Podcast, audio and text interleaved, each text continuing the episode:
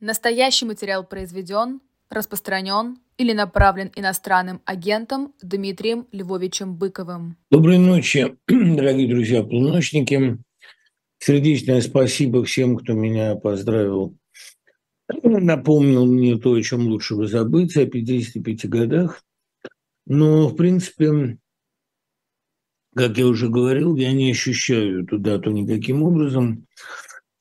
Да и потом у меня много соседей по календарю, у которых гораздо более серьезные даты. Ну, например, у Сергея Гондлевского 70-летие. А многие спрашивают, естественно, как я отношусь к его поэзии. Отношусь очень хорошо. Причем, наверное, года с 87-го, когда я впервые ее услышал. Дело в том, что Гондлевский же входил в студию Волгина «Луч», как и вся группа «Московское время», Кинжеев, Сапровский, а, дай бог памяти, Величанский, да, Величанский тоже, разумеется, и, э, как я понимаю, Цветков первое время, потом он довольно быстро уехал. И Волгин довольно много их цитировал, э, в том числе и уехавшего Бахыта, э, и уехавшего Цветкова Алексея Петровича. Ну, с особенным чувством я помню как пример адекватной работы с классикой Гондлевского, когда волнуется желтеющее пиво. Я снова позабыл, что я хотел сказать.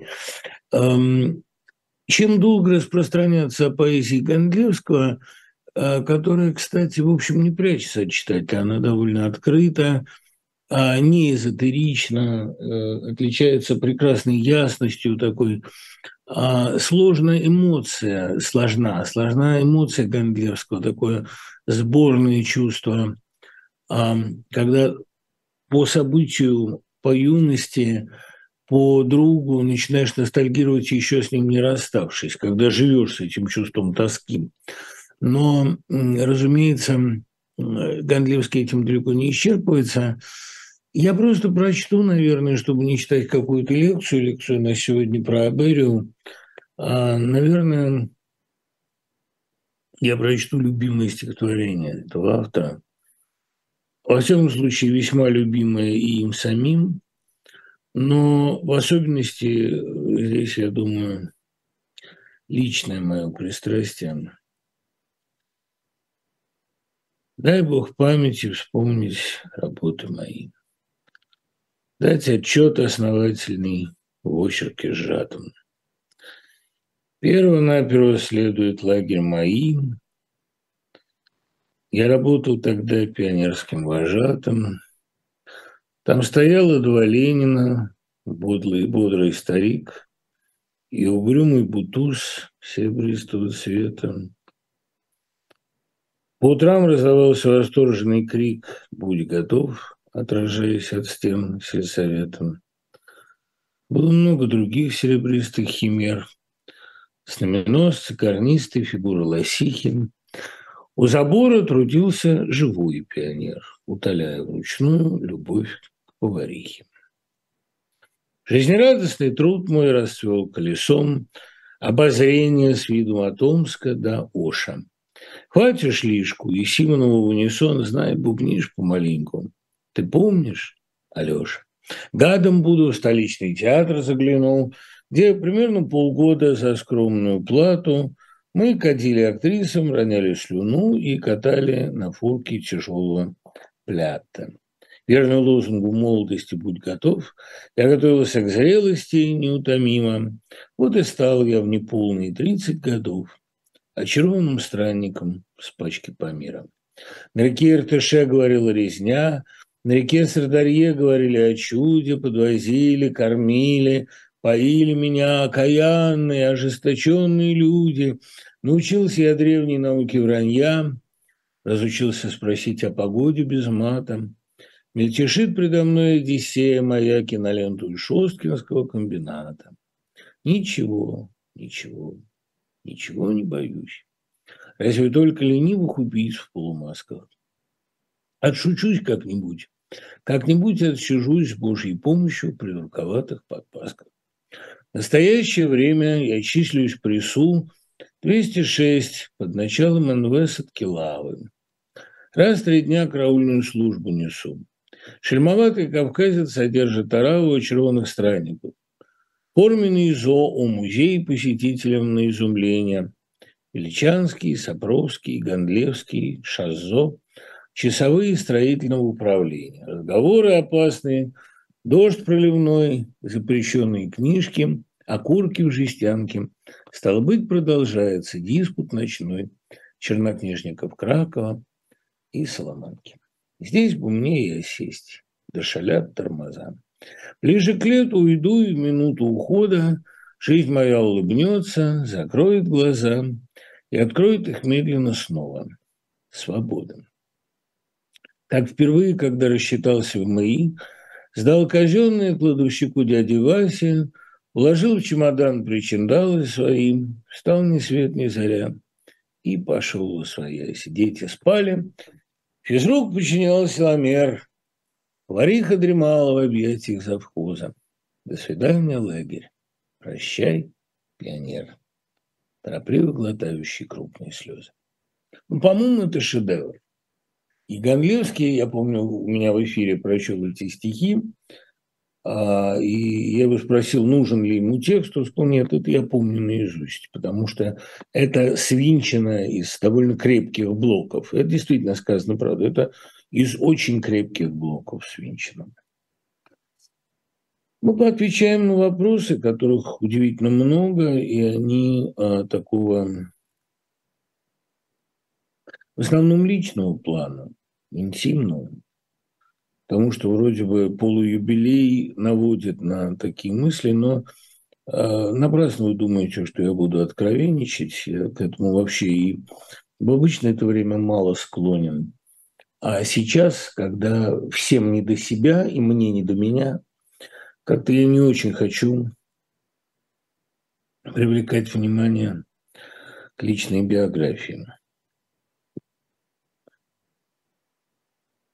Как вы боретесь с ухудшением памяти? Оно не ухудшается, я наоборот, если угодно, я бы отнюдь не отказался бы ее несколько ухудшить. Вы знаете, говорят, что а счастье – это хорошее здоровье и плохая память. Счастливая старость – это хорошее здоровье и плохая память.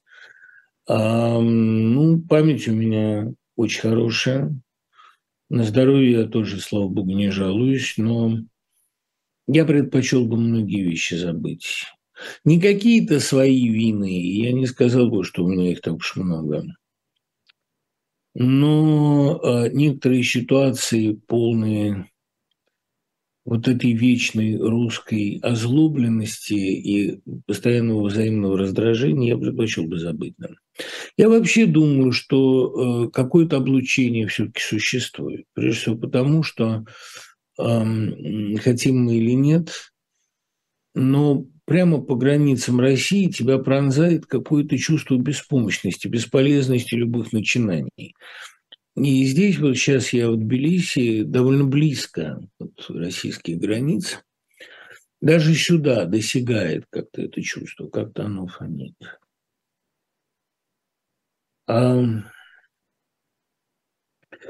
в квартале вы писали, что жанр беседы уходит в прошлое, что часто не с кем поговорить. Считаете ли вы так сегодня, как, по-вашему, будут развиваться человеческие коммуникации – Илья, это не... Счастлив я приветствовать выпускника моего курса в Свободном университете. Кстати, вот э, студентов приехало повидаться со мной удивительно много. Некоторых любимых я уже проводил, они поехали встречать Новый год с семьями.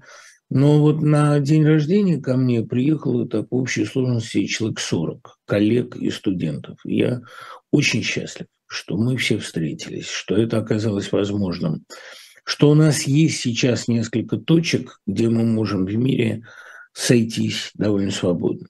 И всем, кто приехал, я сердечнейшим образом благодарен. Ребята, я вот так защищенно, так надежно себя чувствую в вашем обществе. И какая-то ненапрасность жизни меня посещает в эти минуты.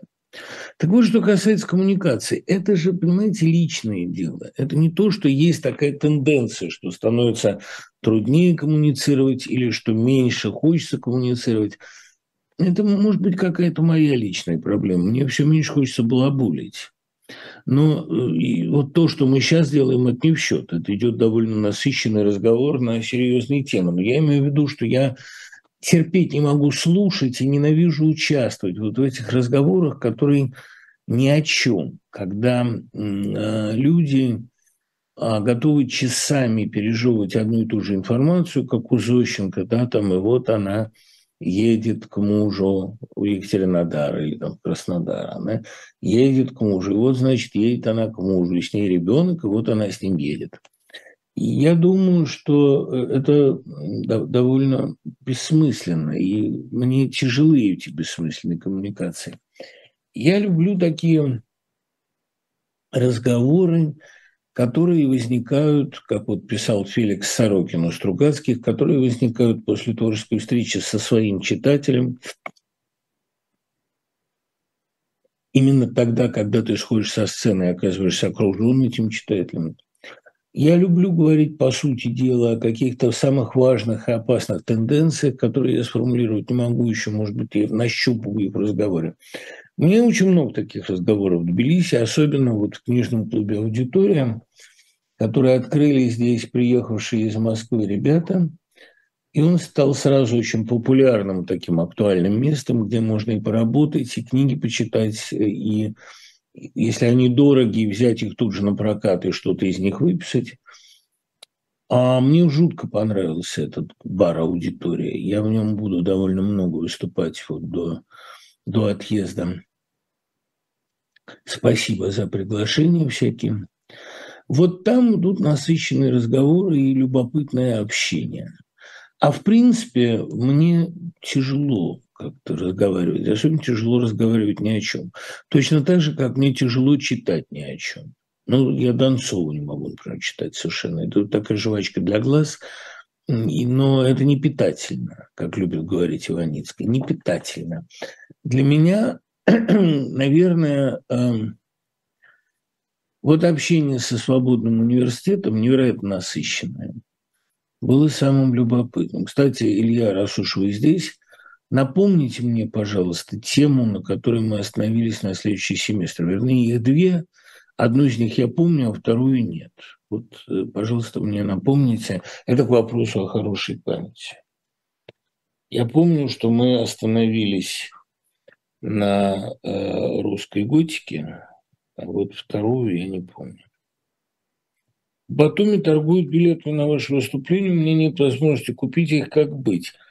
Ая, приходите, волшебное слово «один» действует. То есть они, понимаете как, они проданы, а, с этим, по-моему, в Редисе нет. Ну, посмотрите, там есть афиша. А я точно совершенно знаю, что в Батуми волшебное слово «один» действует. Ну, то, что я там стою на входе. В Тбилиси нет, потому что и там я не организатор, и э, у меня не будет возможности впустить всех лично. Хотя на входе я предупредил, что пароль вот такой. Э, пароль вы знаете все.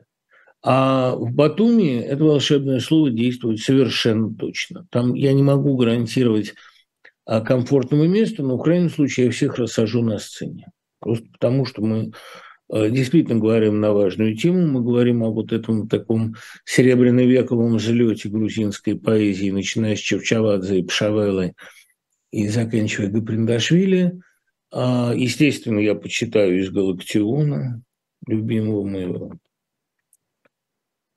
Как, по-вашему, в чем притягательность и обаяние мультфильма «Хитрука» про Винни-Пуха? Каково там послание или что-то еще, по вашему мнению? Сам Хитрук объяснял это тем, что Винни-Пух у него стал философом. Не просто плюшевым медведем, а мыслителем таким вот, да, и поэтом. Ну, если это как-то нам надо объяснять, то, видите ли, дело в том, что Хитрук был действительно гениальный мультипликатор. Не просто художник, он очень хорошо рисовал, но он был гениальный мультипликатор, потому что он умел придумать персонажа и его пластику. Ну вот Бонифаций, например, да, какой гениальный лев и какая потрясающая история. А там же «Остров», любимый фильм Шервуда, кстати. Он постоянно авангардную мультипликацию смотрит с упоением. Вот. Э, Хитрук умел придумать сказочно обаятельных персонажей. И я думаю, тут еще, конечно, во многом потрясающий дуэт э, Леонова и Савиной. Савина вспоминала, мне рассказывала, что смотреть, да, Батуми Шаратон, вот мне подсказал, спасибо, Жураб. Батуми – это Шаратон. А, поразительный а, Леонов, который, изображая движение Винни-Пуха, размахивал руками, маршировал на месте. Савина же признавалась, что она скопировала манеру речи Беллы Ахмадулина. Кстати, к вопросу у Шабели Ахмадулина, тут вопрос, кто лучше всех переводил Галактиона. А, разумеется, Белла Ахатовна. И она, кстати, прикасаясь к творчеству Галактиона, сама вырастала на несколько голов. Дело в том, что, ну, скажем, лучший перевод персикового дерева, стихотворение, кстати, а, довольно ясного, а, но при этом тонкого, очень сложного по мысли, лучший перевод, конечно, Ахмадулинский. А вообще, э, прикасаясь к лирике Галактиона, она становится и глубже, и содержательнее, сама. Ее манера, вот ее э, такая пленительная, разомкнутая, как бы необязательная рифма, а интонация иногда фальшивая, наигранная, но в целом очень органичная. Интонация такой несколько изумленной доброжелательности, подчеркнутой беспомощности, хотя она была довольно практичной, расчетлива, но а, когда она поэт, она не расчетлива. Когда она поэт, она интуитивна, сугестивна. А, это все ее сближало. Но и сближало, конечно, то, что Ахмадулина, как и Галактион, любила выпить, но пила не ради опьянения – а, и не ради похмелья, а пила ради вот очень короткого, но все-таки случающегося в опьянении а, периода э, час-полтора творческой свободы, такого ассоциативного полета. А ведь действительно э, многое у Галактиона сказано, написано в состоянии делирия. Под некоторыми э, стихами даже стоит надпись «кафе такое-то». Это, ну, это такая особая грузинская субкультура. И э, действительно э, чувствуется очень. Как, помните, как Хемингуэй говорил, по ритму прозы Фолкнера я всегда чувствую, что вот здесь он откупорил бутылку, здесь сделал глоток, здесь сделал второй глоток. Э, по ритму поэзии э, Галактиона сразу видно, э, в какой момент он оторвался от земли и полетел. У него первые две-три строфы – это разбег, а дальше начинается вольный ассоциативный полет. Я думаю, переводы Беллы Ахатовны в этом смысле не имеют себе равных.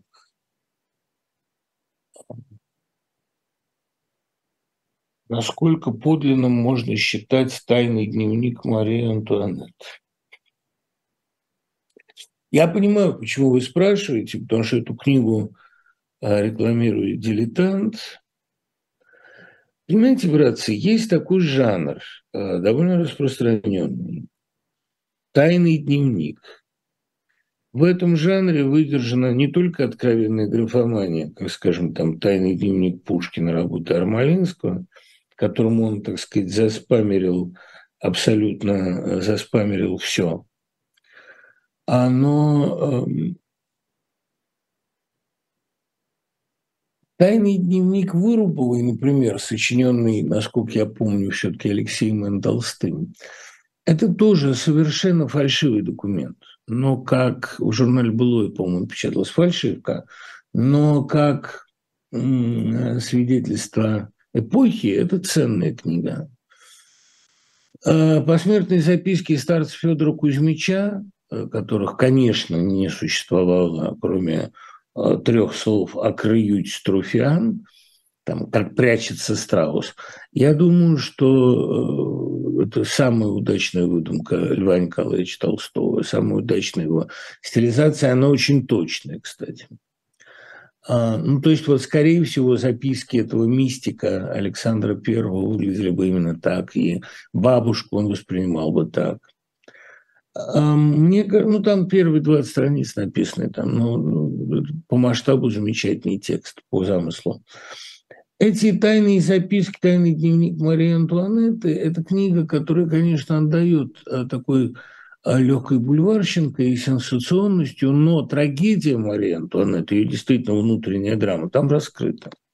Вот эта женщина, которая никогда не говорила приписываемые ей фразы про пирожные, но которая, наступив на ногу палачу, извинилась. Вот это, понимаете, в ней несмотря на ее, наверное, некоторую развратность, несмотря на ее а, легкомыслие, милый грех под Цветаевой, несмотря на ее а, аристократическую беспечность, в ней, понимаете, была какая-то затаенная, глубоко сидящая прелесть, деликатность, даже доброта, рискнул бы я сказать. И не зря она так очаровывала Цветаеву, которая написала о ней одну из лучших пьес своих про ее роман с Лазеном. Вообще, мне кажется, что э, Мария Антуанетта, она ни в чем не виновата. Простите за эту ассонансную рифму. Ну, так она воспитывалась, что она вообще понятия не имела о стране, которая управляет. А, да, любила роскошь. А я вообще э, уважаю людей, которые роскошь любят. Без необходимого могу, без лишнего никогда фраза, которую приписывают то Айлю, то Цветаевой, то Ахматовой. Думаю, что Ахматова все-таки... Хотя Ахматова легко, охотно заимствовала чужие удачные шутки. Мне в Марии Антуанетте дорог именно такой поверхностный блеск аристократизма, а, такая насмешка над нуждами низкой жизни. Ну и, конечно, восхитительная беспечность, восхитительная а, до, до поздних лет сохранившаяся независимость от тех самых нужд низкой жизни. Это хорошая, хорошая книга, и при всем налете, а, так сказать, некоторой сенсационности дешевой, она раскрывает тему, что называется, раскрывает этот образ. Мы остановились на теме инкарнации. Да, спасибо. Берем тему инкарнации. Ну, я имел в виду, что в России такой существует стихийный буддизм. А каждые сто лет проворачивается историческое колесо, поэтому в разных фазах этого колеса воспроизводятся одни и те же люди. Ну вот параллели между Сурковым и Вышинским, по-моему, кричащие совершенно очевидны. Между Достоевским и Солженицыным, я многократно об этом рассказывал, а между Исенявским и Чернышевским. Хотя Марья Васильевна утверждает, что Ольга Сократовна ей мало приятно. Ольга Сократовна, да, наверное, была не очень приятный человек. Но тут же сравниваются не люди, а функции. А их, так сказать, масштаб и вектор. Он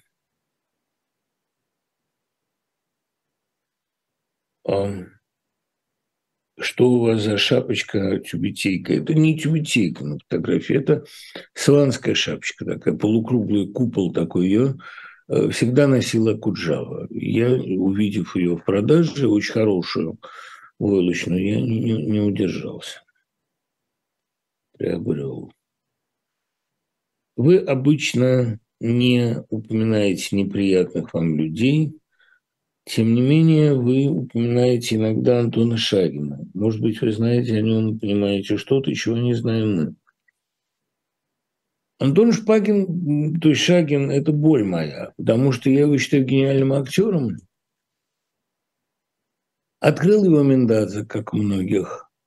Во всяком случае, его масштаб актерский открыл Мендадзе.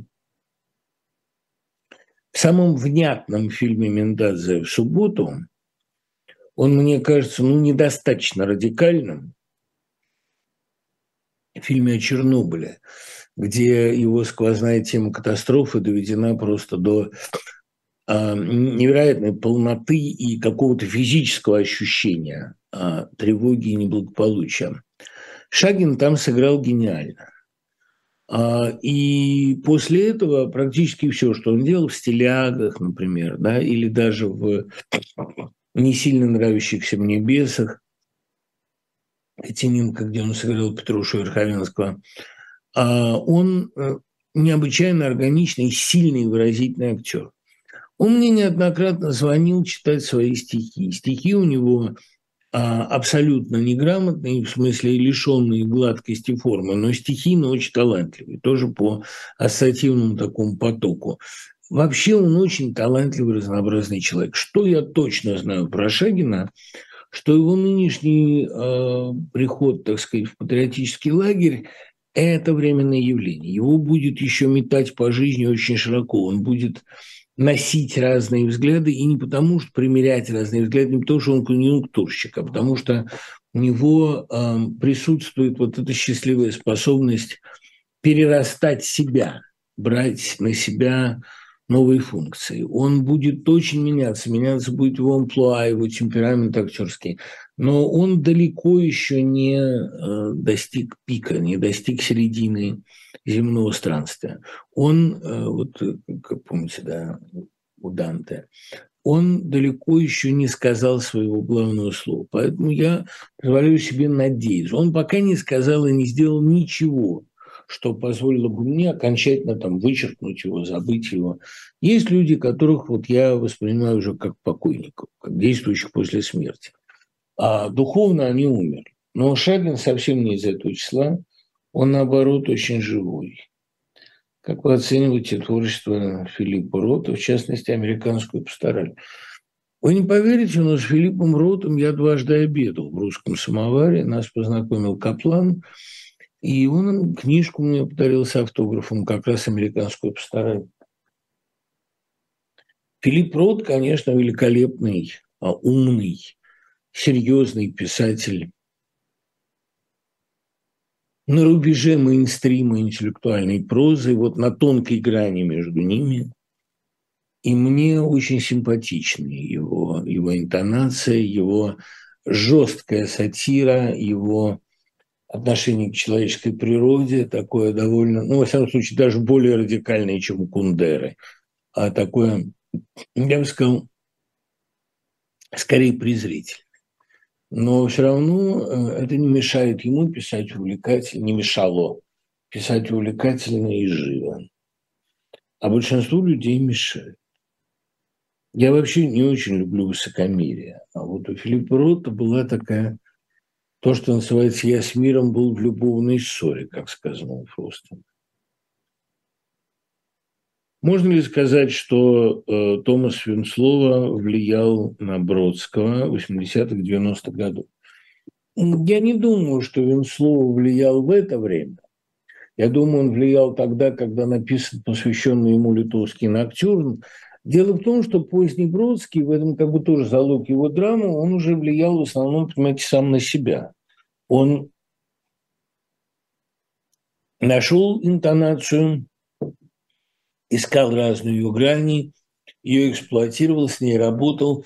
Я думаю, что период интенсивного роста у Бродского – это, с одной стороны, конец 60-х, но времена школьной антологии когда вместо этого избытка темперамента и страсти появилось вот это ледяное монументальное спокойствие, и как бы избыток темперамента заменился избытком скепсиса. А второй период бурного роста – это период урании, ну так где-то примерно 85-89. И я не думаю, что это было опять-таки влияние Венслова. А, Венслова ведь чем может повлиять, как поэт? а мыслью, напряженностью мысли. А в этом смысле, конечно, Бродский был учеником английских метафизиков и э, поэтов польских. Прежде всего, э, Тувима, Галчинского, Чеслова Милыша и так далее. Он э, польскую поэзию с ее иронией жесткой, с ее чувством такого победы через поражение, с ее, с ее тоже таким своеобразным ресентиментом, он воспринял довольно глубоко, особенно польскую поэзию поражений. Норвит ведь столь, столь им любимый – это поэт поражения, период раздавленных варшавских восстаний. А точно так же и польская послевоенная поэзия, хотим мы того или нет, но это не поэзия победителей, это уж есть на то пошло поэзия заложников. Когда ты освобожден, это совсем не то, когда ты победил, это другая история. И вот я думаю, что эти интонации на Бродского в определенной степени влияли. А тут в его манере в чрезвычайно значительной степени. А вот сказать, что на него влиял Венслова, знаете, ведь Венслова, особенно, конечно, в переводах Ани Герасимовой и Ум, Ака Умки, в лице которой он нашел совершенно гениального интерпретатора, Венслова – это, в общем, поэт христианской гармонии, такой душевный. Он очень гуманный, он очень э, доброжелательный. И как человек, слава богу, я с ним знаком, и как поэт. Ну и потом все-таки он э, сын довольно известного поэта Атанаса Венслова, и, э, как его называли в Литве, птенец соловья. Это накладывает тоже определенный отпечаток, когда ты растешь в литературной среде, а когда тебя воспитывает крупный поэт, когда в тебе не, не, не копится вот эта ртуть разочарования и сопротивления. Главная опасность ртути, как мы знаем, то, что она имеет свойство накапливаться в организме. И как раз разочарование, усталость, они той же природы. Венслова э, до старости лет сохранил в себе удивительно много чистоты и иллюзий. Вот это то вещество, из которого делается поэзия. А, потому что мне кажется, что цинизм – это не всегда хорошо. Хотя это тоже довольно, довольно яркая краска. А как бы выглядела ваша жизнь, родись вы в XIX веке? Смотря где, если бы я родился крепостным крестьянином, я думаю, моя жизнь сложилась бы не очень весело. Эм, как бы это объяснить?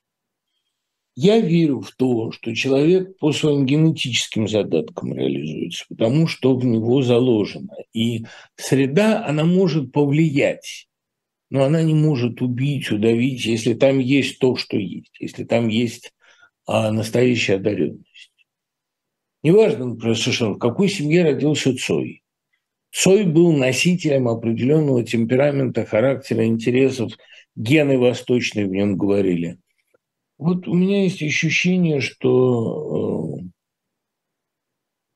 э, если бы я родился в XIX веке, век на меня повлиял бы очень мало. Это, конечно, с нас его черты и складки, приглядевшись, можно снять – но я, как всегда, старался от трендов не зависеть. В любом случае, я бы писал. Я ничего другого делать не умею. Нет, не очень интересно. Все остальное.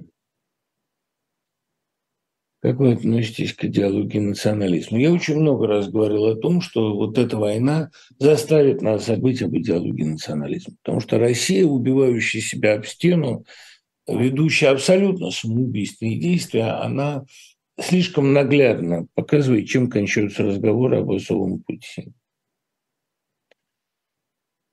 А как вам песня «Песок и вино» из последнего альбома БГ? Очень. Мне вообще весь последний альбом БГ а нравится необычайно. И какие-то веселые, легковесные вещи типа «Масалы Досы», и абсолютно серьезные, которые там преобладают.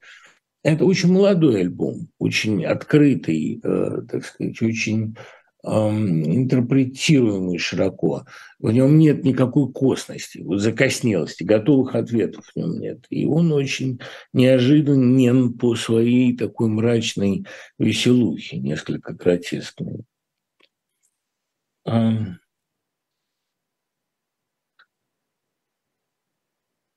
Да, это действительно очень хорошо, спасибо. Как вы обычно реагируете на националистов? Если я вижу, что человек, как Антон Шагин, искренне заблуждается, я всегда пробую переубедить. Но если я вижу, что это спекулятивная какая-то история, а, особенно тоже гиперкомпенсация, тоже своего рода ресентимент, в таких ситуациях я отвращаюсь сразу, как говорится. Есть у меня вот такое ну, нежелание полемизировать. Если надо объяснять, то не надо объяснять. Я не знаю, почему я не люблю полемик. Не потому же, что я, там, скажем, боюсь, что они перейдут драк. Нет. И не потому, что я считаю их бессмысленным. Нет. Наверное, потому что полемика – это, как правило, если брать по Wittgensteinu, следствие непроясненности понятий. Люди, как правило, относительно консенсусных главных вещей едины, но получается спор о словах. Неточное словоупотребление, наверное, главная беда XX века. А, какие психические расстройства вы наблюдаете у России, в скобках не вы Россия, а у России? Ну, конечно, multiple personality disorder – это то, о чем я пишу, поэтому мне это близко. Но, конечно, Россия никак не может определиться со своим истинным лицом, и в ней а, как бы много разных личностей претендует на роль национального характера. А, определенный дизордер между ними действительно есть. Ну, конечно, опять-таки, по рассуждению зрелым, России присуща, ну, ресентимент – это не болезнь, а вот нарциссизм присущ, да, такое, ну, некоторые такое частое при шизофрении, как утверждается в учебниках, э, чередование самолюбования и самоуничижения. А иногда это самолюбование через самоуничижение. Да, вот мы такие бедные, и поэтому мы самые лучшие. Но нарциссизм – это не безобидный психический диагноз. В современной России это очень Как по-вашему, как будут развиваться человеческие коммуникации через 20 лет? Ну, для меня совершенно несомненно, я об этом верю, хотя многие подвергают это такому жесткому критическому облучению. Для меня совершенно несомненно, что возобладают носимые технологии, и чип, вживаемый в мозг, позволит нам общаться телепатически, наконец же. Можно будет открыть любую книгу на любой странице, не заходя в библиотеку. Можно будет усилием воли подключиться к любому чату. А можно будет, естественно, управлять протезом руки или ноги, э, мы можем хотеть останавливать, можем сколь угодно хотеть остановить прогресс. Простите за такую цепочку инфинитивов. Но э, мы не можем его, в принципе, затормозить именно потому, что это открывает, вот эта телепатия открывает какие-то волшебные возможности, совершенно божественные. А, понимаете, усилием воли войти в библиотеку Конгресса и найти нужную книгу в нужном издании, это дорогого стоит. Я уже не говорю о том, что мыслепередача предсказанная в «Девушке у обрыва» или записка Ковригина у Вадима Шефнера, мыслепередача, телепатия, там с помощью этих там, на руке часы, это довольно близкое будущее. Даже не надо будет ждать середины 22 века, в которую происходит действие этого замечательного шефнеровского произведения.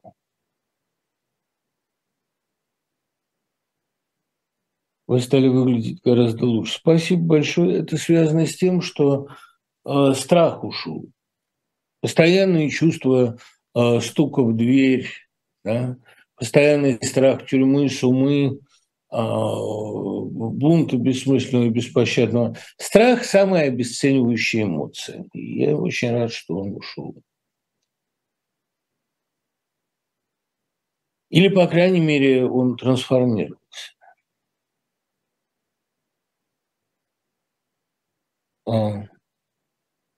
верите ли вы, что вернетесь?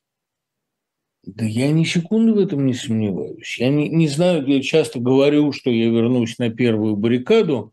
Я не знаю, как это будет выглядеть. Но одно я могу сказать с полной уверенностью, что это будет довольно скоро. Тут пришел еще вопрос, на чем основан мой оптимизм. В том смысле, что вот некоторые сейчас говорят и пишут, что это навсегда. Все.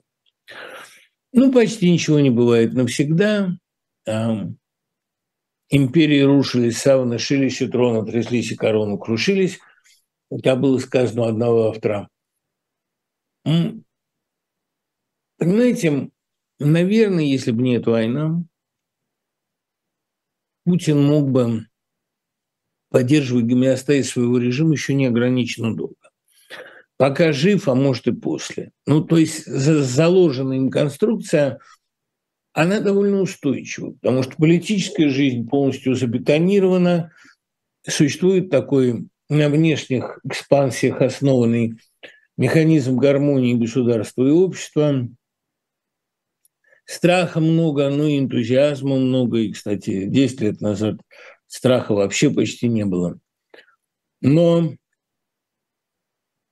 разумеется, такая стратегия, такая жизнь, по сути, своей инерционной и имитационной. Поэтому приходится давать трупу ну, русской политической жизни все более сильные гальванические удары.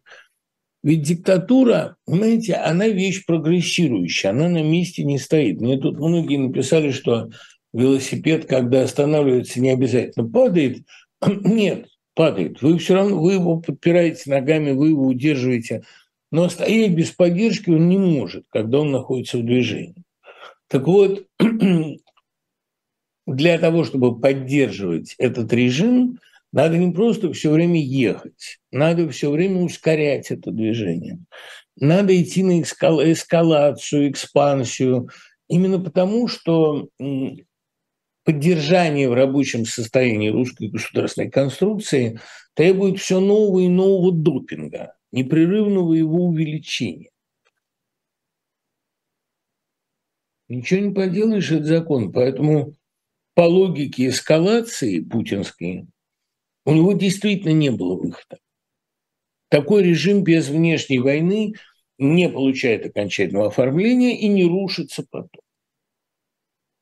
А может быть, и действительно, кроме войны, его ничто не могло обрушить. Уж очень гомеостатичная была картина. Но в какой-то момент оказалось недостаточно просто быть владычицей морской. Захотелось, чтобы еще и рыбка золотая была на посылках. Это даже не мания величия, да, не такая манька-величка. Это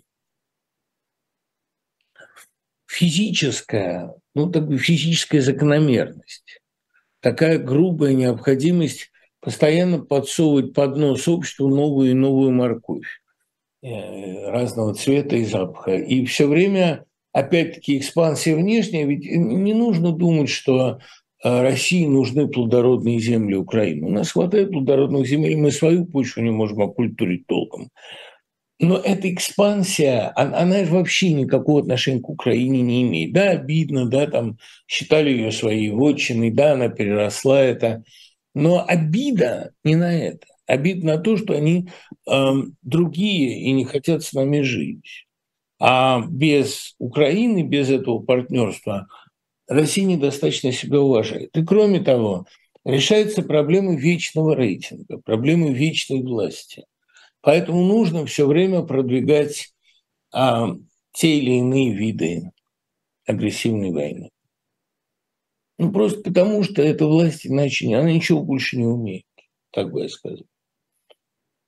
Разумеется, даже война а, не тормозит историю, она ее локомотив, она усиливает ее значительно, а, так сказать, ускоряет и более того, она делает революцию неизбежной. Казалось бы, можно было посмотреть на 2014 год в России.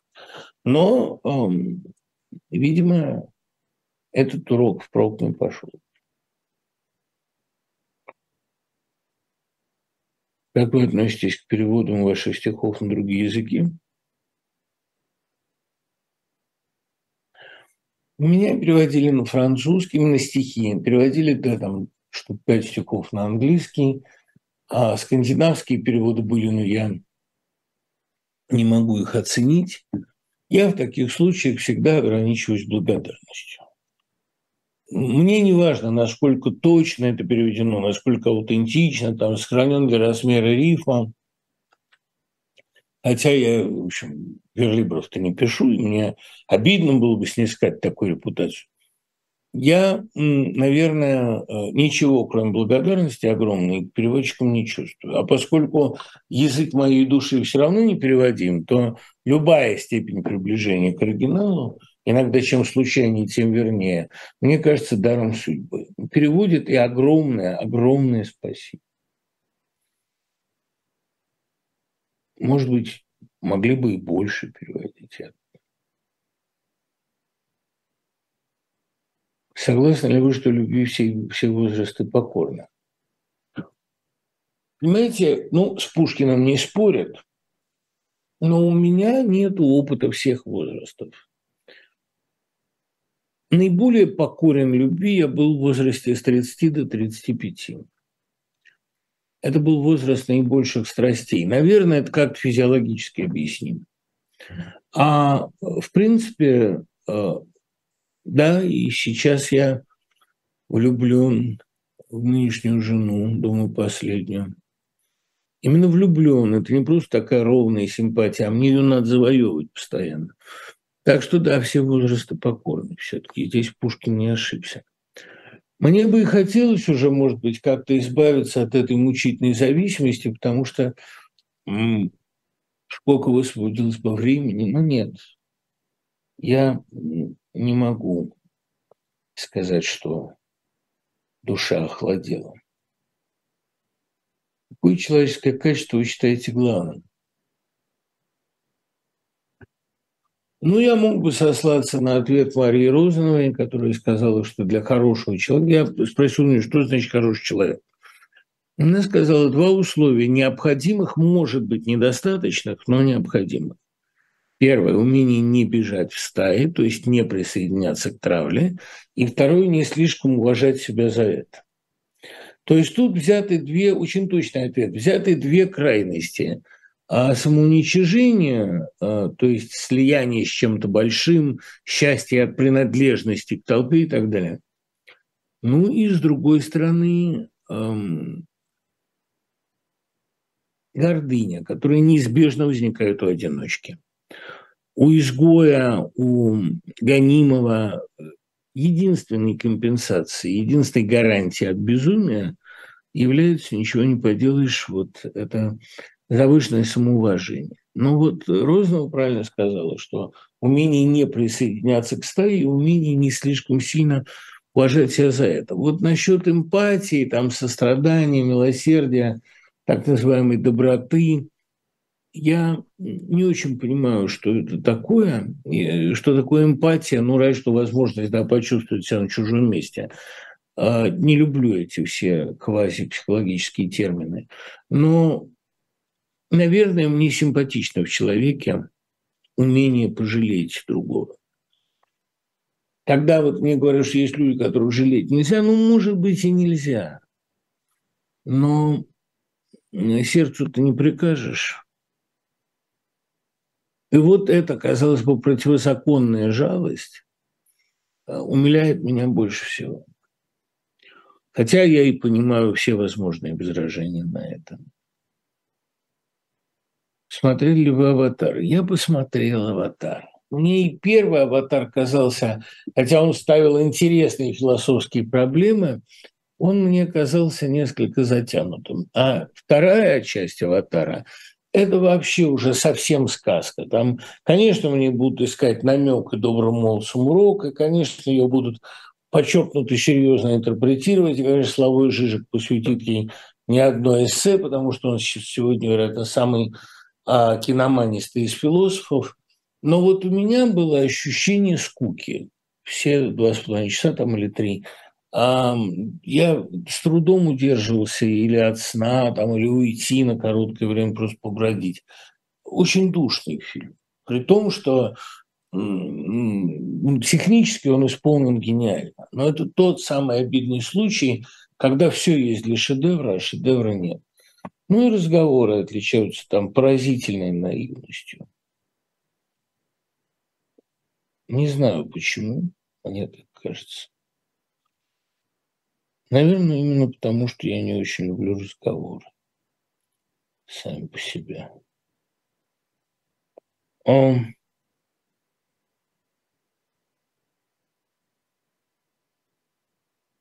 Что вы думаете о книге Павла Басинского «Подлинная история Анны Карениной»? Ну, я рад за победу этой книги на конкурсе «Большая книга». Могло быть хуже.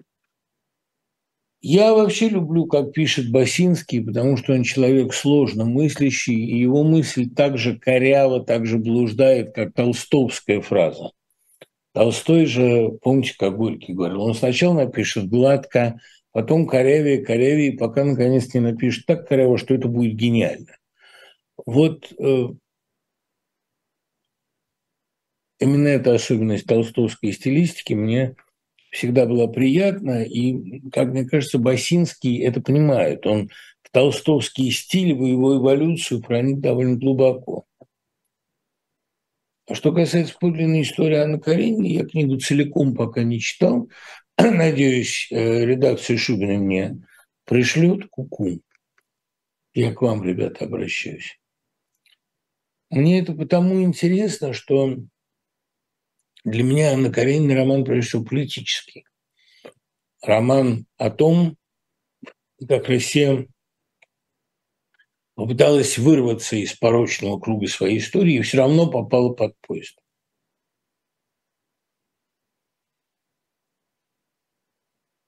Железная дорога – это символ исторического предопределения. Um, Чувствуете ли вы возраст и приходящую с ним мудрость? Я думаю, будет гораздо интереснее мне на эту тему поговорить с Нани Бригваза, с которой мы в ближайшие 2-3 дня запишем прямую речь. Вот у нас есть возможность здесь записать Жизел, жалкую замену литературы, мое интервью шную, хотя это неправильно, мою интервьюирующую ипостась и эту мою рубрику разговоров с интересными людьми о главном, мы будем здесь, конечно, поддерживать. И с нами Бригвадзе поговорит всегда наслаждение, но очень острый человек, замечательного ума. Но вот у меня есть к ней вопрос, который я начну. Если она сейчас нас слушает, то сюрприза не будет, но, может быть, все-таки будет. О преимуществах возраста. Вот когда она пела «Снегопад, снегопад», было ощущение, что она как бы догнала себя, вошла в свой возраст. А что вот 40 или чуть за 40, а, возраст такой усталой зрелости, а, скептического взгляда на вещи, вот мне кажется, она и самая красивая была в этом возрасте именно. Я бы с удовольствием спросил, в чем преимущество этого снегопада, возраста снегопада. Мне это важно потому, что ну, э, старость – это то, через что нам всем, если повезет, предстоит пройти. Это такой опыт универсальный, но я знаю, а физически знаю и чувствую, что, во-первых, есть люди, которые могут совершенно не зависеть от возраста, а во-вторых, э, есть те чудеса, которые дарит только здоровая, мудрая старость. Вот об этом я хотел бы поговорить. В чем преимущество возраста? Потому что я вообще очень не люблю всяких неизбежностей. У меня вот есть как раз новость, которая о том, что война-то ведь она идет всегда, что война просто обнажила бессмысленность жизни, а так-то жизнь вообще не больно осмысленный процесс, потому что все, что было, теряет цену. Ну вот, понимаете, я мучительно совершенно, ну уж если говорить откровенно, то говорить откровенно, я очень мучительно переживаю то, что у меня на антресолях стоит елка из ПВХ и э, лежит в разобранном виде, и елочные игрушки, в основном советских 40-х годов, еще мамины. И все это сейчас там стоит неподвижно. Обычно я каждый год из какого-то странного чувства долга эту елку собирал. Гирлянды на нее вешал. И вот там Дед Мороз, которому шубка сшитая из деду, дедовой шинели, а, в которой он после войны служил на, на финской границе. Вот Все это лежит сейчас на антресолях, и те люди, которые живут в моей квартире, они там живут для поддержания дома. Живите в доме, и не рухнет дом. Они не будут эту елку собирать. И этот Дед Мороз, и эта пластмассовая снегурочка 70-х годов, и эти игрушки разных лет, с 40-х, даже с 30-х по 80-е, это лежит никому не нужно. И вот огромная, теплая, бурная жизнь семьи, которая вокруг этого строилась, она никому не нужна, от нее ничего не осталось, кроме меня. Никто этого больше не помнит. А, и, конечно, я понимаю, что на фоне бомбежек Украины, на фоне разрушенных домов, на фоне разрушенных жизней, разрушенных инфраструктур, совершенно вообще не важно все это, там моя память и все. Но я не могу не видеть того тихого огня, тихого, неслышного, который пожирает нашу жизнь и все, что в ней было. Война просто выводит на поверхность а, бессмысленность человеческого существования. Вот это может быть самое страшное, что есть в войне. Но для меня очень мучительные детские мои воспоминания именно потому, что share не с кем, мне не с кем их разделить. Они моя индивидуальная собственность. И больше, кроме меня, этого никто не помнит. Вот в этом, наверное, вот то, о чем Навел Матвеев говорила, пытки памяти – вот. Это не то, что э, родовая память или модная сейчас там проработка травм или коллективная память. Нет, это именно ужас мысли, что все, чем мы жили, стало никому не нужно. И эта елка, которая была для всех довольно сакральна, и эти вещи старые, все утратило смысл. Но ведь это же сделала не только война. Это так вообще делается, что жизнь каждого следующего поколения утрачивает смысл. Особенно в России, где работает цикл. Вот, наверное, об этом я бы об этом я бы предпочел говорить и думать, рассматривая травму истории. Как вы относитесь к тому, что писательница Амелина Томп и пытался читать две книги, а ничего не испытал. Утешаюсь тем, что это мои несовершенства. Кончился ли постмодернизм? Возвращается ли эпоха модерна? Ну, э, человек под ником Дада, вероятно, имею в виду дадаистов, Постмодернизм не кончился, как никогда не кончатся попытки э, трэшевой культуры, культуры, так сказать, больших батальонов, осваивать маргинальные, малотиражные, э, утонченные техники модернистов никогда не кончатся попытки а, массовой культуры посягать на элитарность. Поэтому постмодерн будет всегда. Но придавать ему серьезный смысл там, или говорить о снятии бинарных оппозиций, или выводить целую философию из постмодерна. Да, вы правы, в этом смысле это кончилось. Могу сказать, почему. Постмодерн – это антимодерн. Вообще любой пост – это всегда анти отказ от бинарной системы ценностей, боюсь, тоже приводит к деградации и моральной, и умственной. Так что никакого постмодерна, собственно говоря, нет, если не брать ситуацию всемирной усталости от 20 века. Но вот модерн, метамодерн – это существует. Существует модерный взгляд на вещи. Продолжаете ли вы верить в чудо? А, что будете встречать Новый год э, в студиях Москвы. Ну, продолжаю, конечно, но я легко допускаю, что пройдена еще одна развилка, и Россию с Новым годом будет поздравлять тот же самый человек. Хотя уж, конечно, на его бы месте я, как отказался от федерального собрания, так в этом году отказался бы и от поздравления. Хотели, чтобы было беспразднично, но, по крайней мере, может быть такая таинственная пустынная Москва, абсолютно темная в ожидании событий, это было бы гораздо интереснее, гораздо увлекательнее, чем любые поздравления по телевизору. Тем более в этих поздравлениях, как и во всех э, речах российской власти, по-моему, нету ни одного слова правды, ни полупроцента правды. был шанс, что будем встречать действительно на эхе. Но за 9 дней вряд ли, за 10 вряд ли что-то успеет произойти радикальное. Я думаю, что самые главные события произойдут весной этого года. Тут сразу же пишет, не кажется ли вы себе идиотом, повторяя прогнозы первой миграции. Идиотом я себе вообще никогда не кажусь, я стараюсь не ставить себя в идиотское положение, так что вопрос мимо. Но если говорить серьезно, то эм, очень легко давать негативные прогнозы и сразу же сходить за ум. А дело в том, что в России вообще традиционно верят гадостям, которые люди говорят. А у Акуджава был любимый тост. Выпьем же за то, чтобы каждый из нас, услышав о другом самое плохое, не поверил хотя бы в первые 10 минут. Это правда. Ну, поэтому вот есть такая атмосфера не просто пиковой дамы, тайной недоброжелательности, эпиграфа, выдуманного Пушкиным, с глубоким умыслом. Но ну, вообще есть ощущение э, недоброжелательного внимания, которое присутствует постоянно.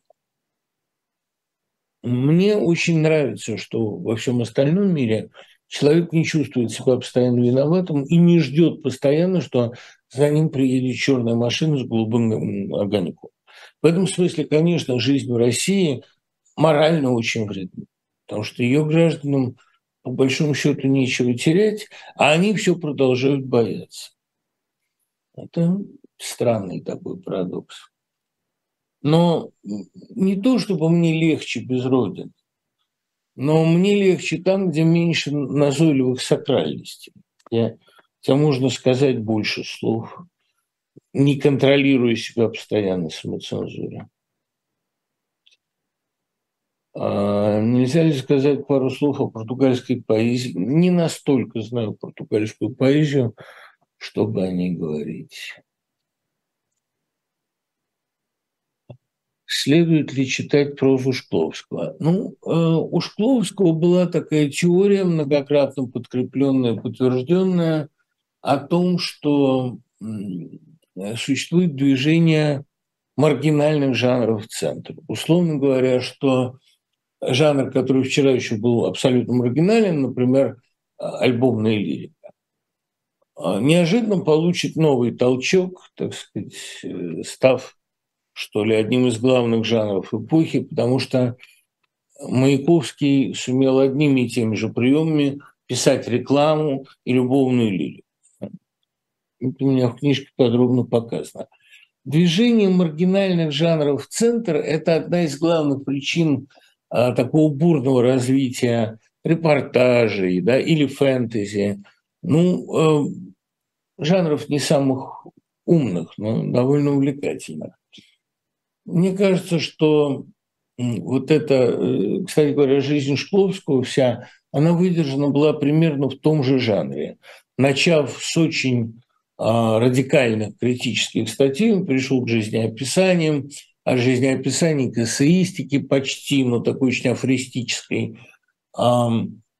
Мне кажется, что при, при достаточно серьезном, опять-таки, отношении к Шкловскому как явлению, можно там, не прощать им компромиссы, участие в травле Пастернака, причем никто его не заставлял.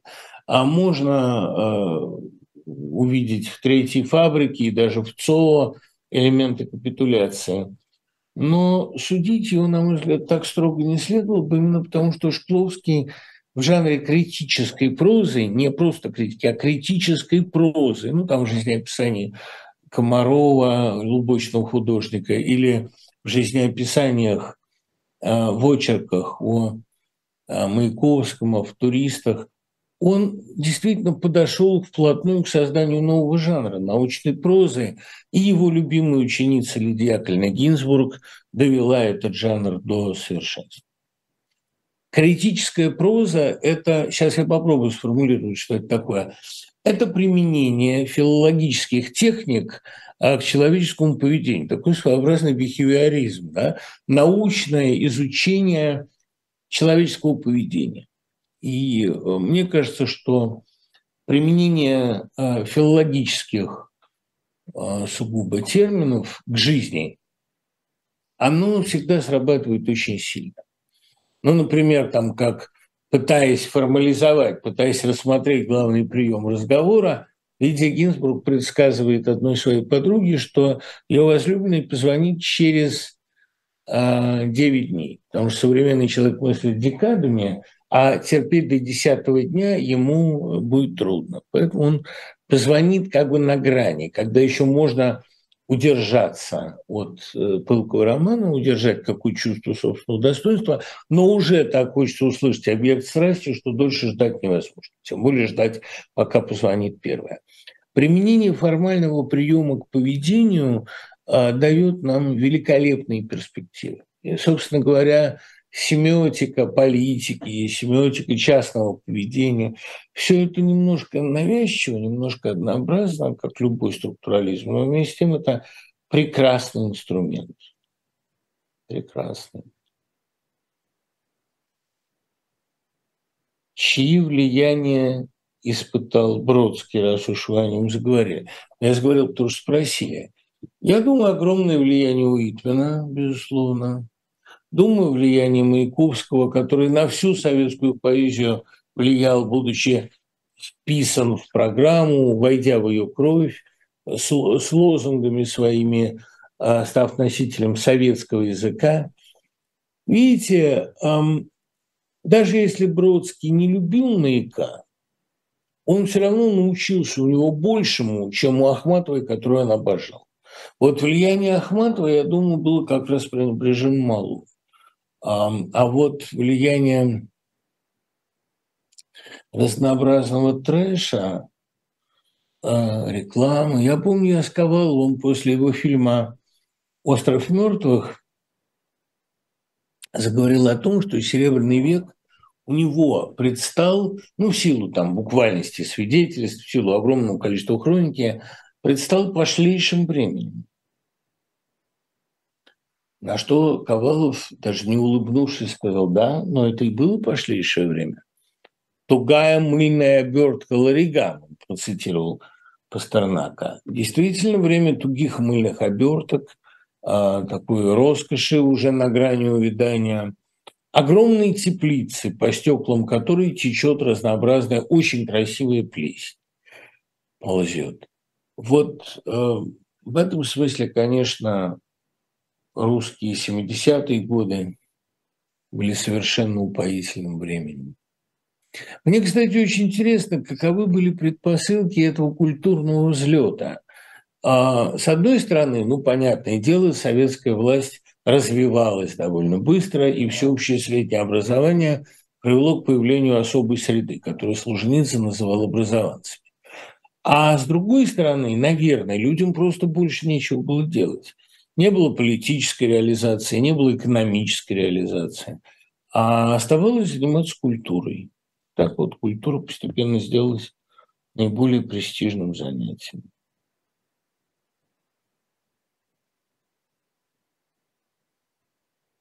Нужно ли человеку хобби? Ну, хобби – это такая, ну, радость. Нужна ли человеку радость? Ему нужно какое-то увлечение конечно, кроме основной работы. Да, это безусловно так. Лучше бы всего еще не получать денег за это хобби, чтобы это был уже чистый идеализм. Хобби, за которое платят, это уже профессия. Допускаете ли вы финал войны в 23 году? Еще раз, не просто допускаю, а уверен, потому что темпы роста, темпы наращивания абсурда в России, они поражают. Темпы репрессивной машины, которая разогналась уже почти до масштабов 30-х годов, тоже поражают. А темпы расчеловечивания у Z-сторонников уже давно привлекали внимание не только мое. Тут материал и для психиатров, и для историков, и для литераторов. Когда-нибудь все это будет очень интересно. И я надеюсь еще попреподавать историю этого времени, потому что говорят же, врут как очевидец, но я хотел бы все-таки реабилитировать очевидцев, попытаться, э, попытаться свой опыт актуализировать в том числе. Не согласен с вашей оценкой «Аватара», великий фильм.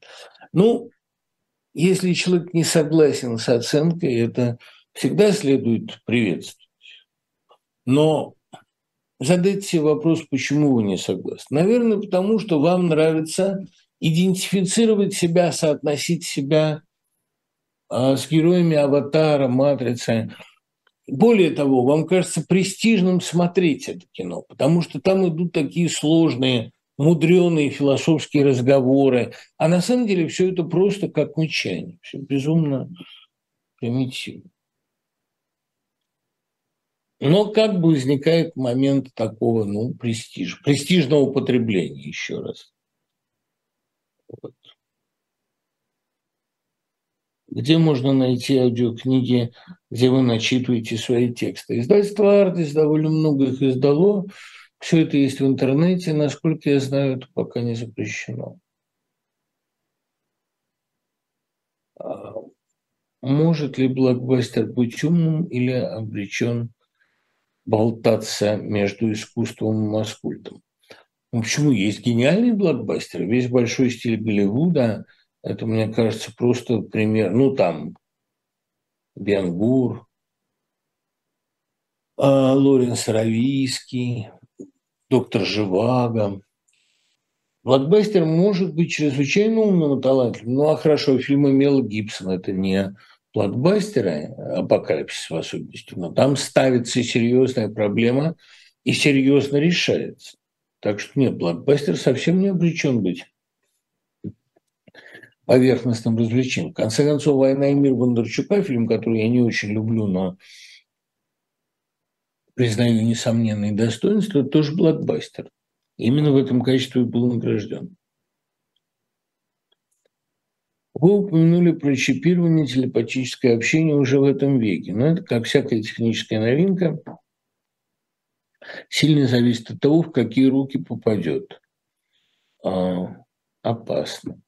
Сереж, ну, любое новое открытие опасно. Понимаете, наверное, даже пенициллин в каких-то передозах. Почему я настаиваю на том, что это хорошо?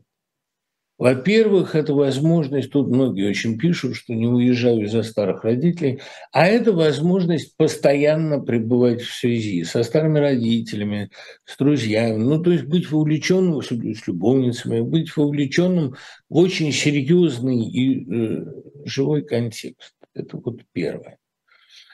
Ну и второе, понимаете, э, хотим мы того или нет, но следующая ступень эволюции – это сращение человека и машины. То есть начало, иными словами, творческой эволюции. Эволюция, которую человек будет сам, а может быть, считывать э, с Господа, но когда он будет, будет сам направлять. Мне кажется, что самое перспективное направление эволюции – это чип, который позволяет выходить в интернет из любой точки мира и находиться в переписке там жестами, глазами и так далее. Вот это я считал бы великим научным прорывом. Как вы относитесь к книге Крапчевского «Воскресенье Маяковского»? Э, «Воскрешение», по-моему. Я много раз говорил, что мне нравится эта книга. Нравится своим циничным, очень маяковским юмором, а нравится постановкой вопросов, э, не нравится откровенными передержками и непониманием простых вещей. Но чего не отнять у Ешвили, это я сейчас готовлюсь, кстати, вот к лекциям своим грузинским, поэтому какие-то мне приходят ассоциации этого же рода. Чего вообще не отнять у поэтов, находившихся под прямым и сильным влиянием Маяковского, это то, что ему, кстати, ставит вину Крапчиевский, а актуальность, поверхностная такая несколько завязанность на эпоху. Чего не отнять у поэтов-маяковцев, а Ишвили называли грузинским Маяковским, это активной, горячей заинтересованности в живой жизни. Я никогда не считал ошибкой, я никогда не считал пороком внимание поэта к текущему моменту. И сам я никогда не избегал этого внимания. Мне кажется, что когда в «Воскресенье Маяковского» там говорится, что поэт несколько проституирует музу, ставя ее на службу текущему моменту, там это напрямую не сказано, но это там присутствует как упоминание. Это хорошо. Мне кажется, что у человека не может быть высокомерия относительно а, современности. С нас его черты и складки, приглядевшись, можно снять. Говорит же Кушнер, вот Тютчев, пусть у него плохие политические стихи, но Тютчев, умирая, спросил, какие последние политические известия. Ахматова называла себя хрущевкой. Неужели вы лучше Тютчева и Ахматовой? Наверное, горячая, живая вовлеченность в тот момент, в котором живут твои читатели, это для поэзии хорошо. Это ведь тоже эмпатия. Это ведь тоже свидетельство э, неравнодушия. Если бессмысленно все, спасибо, Марк, то смысл есть во всем. Если все умрет, значит все бессмертно. Понимаете, это очень такая очень приятная мысль, как всякий парадокс. Но нельзя не признать, что жизнь, которой мы жили, исчезла, кончилась. На наших глазах это второй раз происходит. Обнулилась советская жизнь, и, кстати говоря, советские сбережения в 85-87-м, а обнулилась постсоветская жизнь вот сейчас. Такие обнуления не идут на пользу. И сколь бы оптимистичны ни были ваши, Марк, взгляды, сколь бы вы не думали, что все живо, и я понял, все живо, векам не пропасть, помните Пастернак. Я не могу с этим согласиться. Мне кажется, что эти два обнуления доказывают не то чтобы полную бессмысленность жизни, а ее крайнюю хрупкость, уязвимость и вредность циклических моделей. Потому что в циклических моделях, как в Ромагеддоне у Диченок, все разрушается, каждый раз начинается с нуля, а я устал от этого. Поэтому дай бог, если у вас это не так. Владимир Путин в разговоре с маленькой девочкой поделился, что верит в Деда Мороза. Какое желание вы могли повесить на елку, чтобы его исполнил Путин. Видите ли, э, Тонь, мои желания, кроме меня, ну, может быть, жены, никто исполнить не может. А мои желания в основном касаются моего внутреннего роста, моей внутренней эволюции. Я бы хотел лучше писать, я бы хотел там написать те книги, которые я придумал, написать их в той манере, которую кроме меня придумать некому. Мои желания никто кроме меня исполнить не может. То, что я хочу прочитать, никто кроме меня не может написать. Конечно, я загадал бы, если бы у меня была возможность, там желание, связанное с концом войны и как можно более быстрым возвращением в Россию всех, кто оттуда уехал. И с концом диктатуры, конечно, потому что все понимают, что эта война будет концом Путина, и конец этой войны будет концом его политической карьеры – ну, может быть, и не сразу, но, по крайней мере, это очень сильно подорвет его позиции. Да, наверное, я загадал бы, чтобы не было этой войны. Но опять-таки, вот сейчас э, пацифистские настроения, пожелания мира, они вызываются как э, расцениваются как капитуляция. Я не хочу а, пацифистских вот этих примирений. Я хочу отмщения. Я, я хочу, чтобы это не осталось безнаказанно. Потому что если все это останется вот, или даже вернется к довоенному положению, ну просто будет ощущение, что все было зря. Мне кажется, что точки над «и» должны быть расставлены, секретные документы должны быть извлечены, а, я, я, я не хочу, чтобы война просто закончилась, ведь она может элементарно закончиться сегодня на условиях России. Вот мы забрали четыре области, смирись, гордый человек. Нет, я вообще к пацифизму не склонен. Мне кажется, что сейчас надо довоевать. До чего довоевать? Не знаю, наверное, до выхода на границы 94 года. Имея в виду, может быть, и Крым. А может быть, на границе 24 февраля. Не знаю. В любом случае, все, все не, так, э, не так легко сформулировать, не то, что все не так однозначно, но мира сейчас мало. Просто замирить, просто остановить войну мало. Надо назвать имена военных преступников и показать механизм, как это делалось, как это готовилось. Без большого международного процесса, я думаю, эта война не может завершиться. Потому что тогда это будет действительно означать, что все погибли зря. Чем, по-вашему, объясняется высокая мотивированность украинской армии? Ну, знаете, грех задавать вопрос, когда знаешь ответ. Она объясняется тем, что некуда отступать. Вот и все. Что это вопрос жизни и смерти.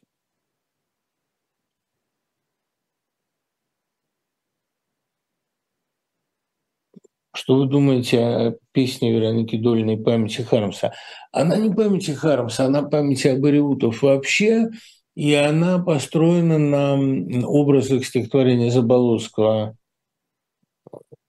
в широких шляпах с длинными, длинных пиджаках, с тетрадями своих стихотворений. Про Заболоцкого, с вашего позволения, мы будем говорить отдельно в следующий раз, потому что Заболоцкий перестал быть Абариутом очень рано. Э, «Столбцы» даже не совсем абориутская книга, а уж вторая книга – это вообще такая натурофилософская поэзия, которой в России было очень мало, и которая э, к Аберию, к чинарям прямого отношения не имеет. Заболоцкий – это вообще отдельная, очень сложная эволюция, и я бы, конечно, безоговорочно включил его в первую десятку русских поэтов XX века – Заболоцкий гениальный поэт. Абориутство в нем глубоко сидело, очень многое в нем определило, но э, он не только абориут. А почему мы будем говорить об Абырию? Наверное, потому что они научились дышать в безвоздушном пространстве, они научились говорить там, где нет языка. Как я вас прекрасно понимаю, мне тоже не с кем вспомнить то, что помню я то, что мне бесконечно необходимо. У меня тоже висели на елке все советские игрушки, и все дорогое унесла не война, а унесла жизнь, время, смерть. Я часто попадаю в отчаяние от мысли, как это возможно, что я есть все, помню, все чувствую, а родных, семьи, дома, сада, лавки, елки нет. Разве это не безумие? Катя, ну это безумие, но с другой стороны это норма жизни. Помните, уничтожает пламень, сухую жизнь мою, и нынче я не камень, а дерево. Оно легко и грубо, из одного куска и сердцевину дуба, и мачт рыбака. Э, и яхта, нет, и, и, и лодка рыбака. Это лишь там действительно уничтожает пламень все подернуто тлением, все сгорает, все уходит каждую секунду. А война только вывела это на поверхность. Просто надо помнить, что война идет всегда. И не между землей и небом, и не между прошлым и будущим, а все-таки между жизнью и смертью, как это не банально звучит. Все, что мы делаем, это пытаемся отвоевать у смерти а какие-то вечные вещи. В том числе пытаемся увековечить как-то родных. Я рад, что эта тема с елками, там, с игрушками нашла самый живой отклик.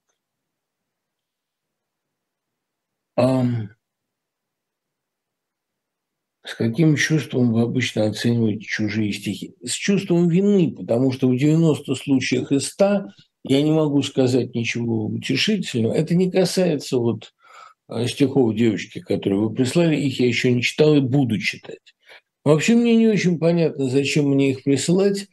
Как писал один замечательный питерский поэт, а мне чужих стихов не надо, мне со своими тяжело. А не то, что не надо, я все равно с наслаждением читаю чужие тексты. Я всегда жду, что вот в этом-то вот письме окажется шедевр. И вот много раз, кстати, это сбывалось, вот как вышло, например, там с Ваней Макаровым, а, как происходит сейчас с Матросовым, которого я пытаюсь напечатать и думаю, что напечатаю. То есть шансы получить шедевр есть. Сейчас пишется очень много шедевров. Но при этом я не хочу оценивать чужие стихи, потому что мой счет очень гамбургский, а вкус очень субъективен. Поэтому лучше надо как-то довольствоваться оценкой людей более толерантных и менее стандартных. Значит, да, ну это само собой. Вы говорили о Кавефсе, кого из русских поэтов можно с ним сравнить? Вот Заболоцкого можно. Натурфилософская поэзия.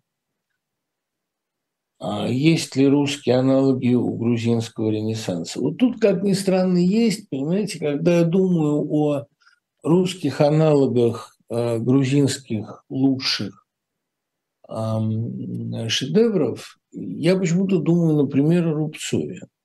Потому что именно в Рубцове и, ну, в Чухонцеве, конечно, в огромной степени, есть это уникальное сочетание почвенничества и утонченной культуры.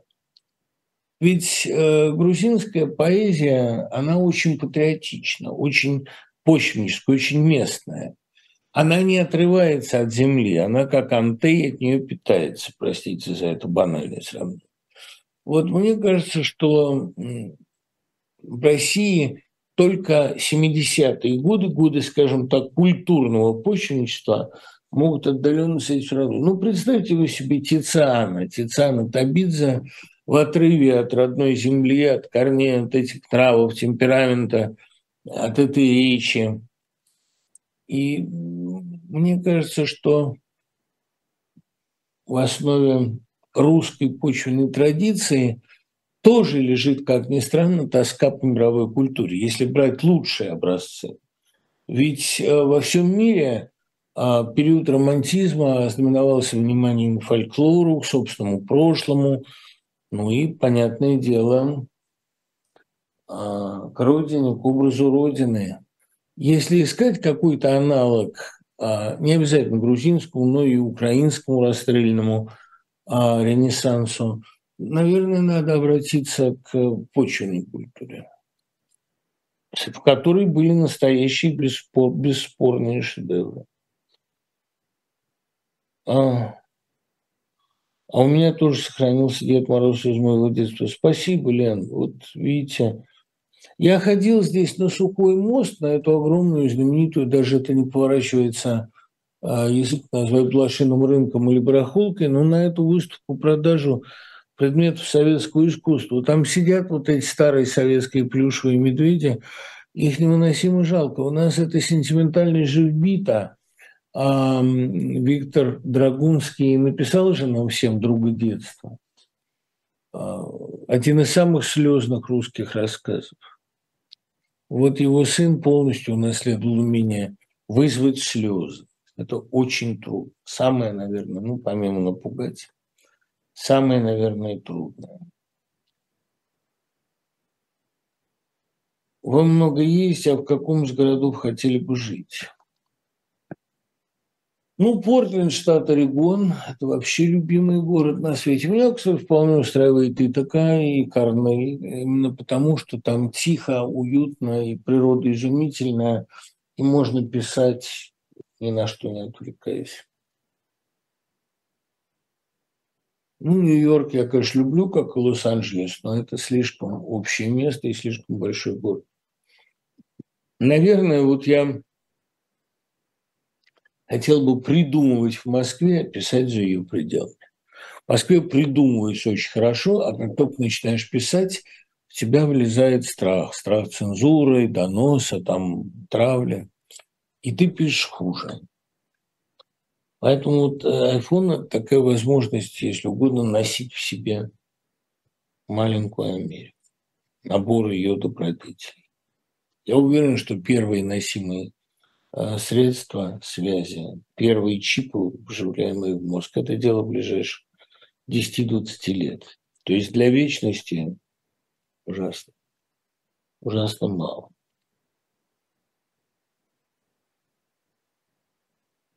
Какие из ваших книжных находок за последнее время кажутся вам наиболее аутстендинг? Ну, я о многих уже рассказывал. Но вот, вот эта книжка по нарциссизму и шизофрении, я сейчас автора не вспомню, знаменитого психолога, это очень ценное приобретение. Я ее даже отказался менять, ну, потому что она мне по работе нужна. Но это очень полезное произведение. Ну, кстати говоря, замечательное приобретение – это три тома из четырех из итогового четырехтомника Павла Антокольского, который мне подарила Аня Том, а, вдова Андрея Тома, внука Антокольского. И из ее рук это получить не особенно было приятно. Я, правда, лишний раз поразился тому, как много у Антокольского громокипящих эффектах, как э, мало, мало чего-то непосредственно своего, а много, например, Багрицкого.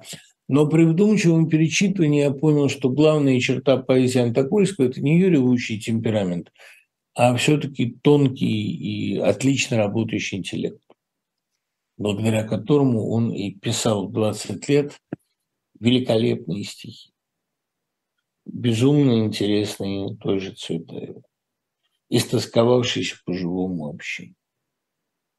Вот это четырехтомник Антокольского – это очень ценное приобретение.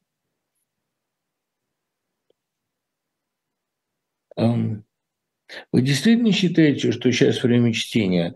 Мне хватает непрерывного потока монологов соотечественников, включая вот и ваш эфир. Литература запаздывает, пришло время здесь и сейчас.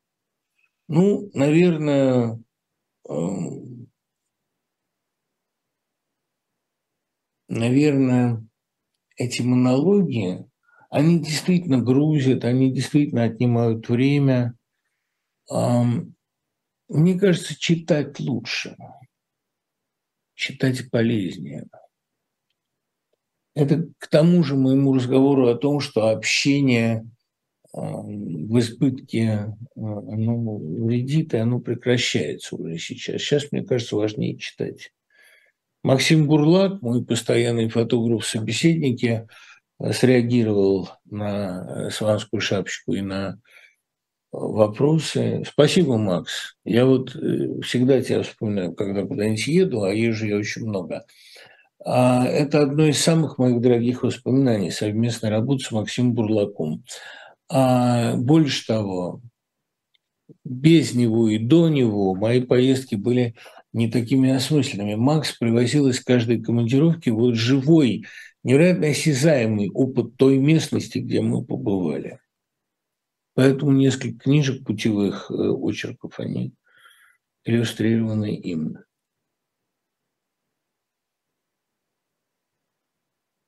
У вас, очевидно, есть опыт отказа людям, чья позиция не совпадает с вашей, да и вкусовые пристрастия не совпадают. Моя любимая учительница по вокалу хочет, чтобы я спела на ее юбилее песню некой исполнительницы, которую я и так-то не люблю. А после того, как она засветилась с лагеря ура патриотов, не хочу морать язык всем этим. Как отказать помягче, чтобы не обидеть хорошего человека? А придумать предлог, который будет не обиден. Нет, если вы хотите прямой демонстрации ваших убеждений, надо действовать как можно более прямо. Я с этим человеком в один эфир не пойду. Но если речь идет об, там, или там, в одном контексте смотреться не буду. Но если речь идет о том, чтобы спеть песню Z-певицы – ну, тут множество можно придумать предлогов. Да? Мой голосовой диапазон не вытянет. Я потерял голос, у меня там проблемы с простудой или с аллергией. Отбояриться можно всегда. Это совершенно не. И, наверное, действительно лучше не оскорблять, не огорчать а, хорошего человека. Я всегда стараюсь выбирать в таких случаях компромиссную позицию, потому что человек живой, ему будет обидно. Но другое дело, если вас заставляют читать что-то уж совсем поперек души, тогда не обязательно. Какое произведение Хармса вы цените выше всего? Наверное, старуху. Может быть, случаи. Может быть, постоянство веселья и грязи. Я вообще очень ценю Хармса то, что проза и поэзия его сделаны из одного материала. Это э, свидетельство невероятной цельности, вот той самой чистоты порядка. Потому что обычно проза – это то, что делаешь из себя, а поэзия – это откуда-то получаешь. Но вот Хармс, видимо, все откуда-то получал и умел это переводить на дневной язык. Ведь абсурд существования старухи не получает никакого разрешения, никакого объяснения. Мне очень нравится это произведение. Оно страшное в меру. А Валерий Попов говорил, что все разоблачения сталинизма по сравнению с одной этой повестью, полной духоты и страха, абсолютно иллюзорны. Если говорить о любимых, любимых текстах Хармса, то не могу не прочесть стихотворение, которое произвело на меня когда-то в Новосибирском университете, там пели это как песню, произвело на меня совершенно исключительное впечатление.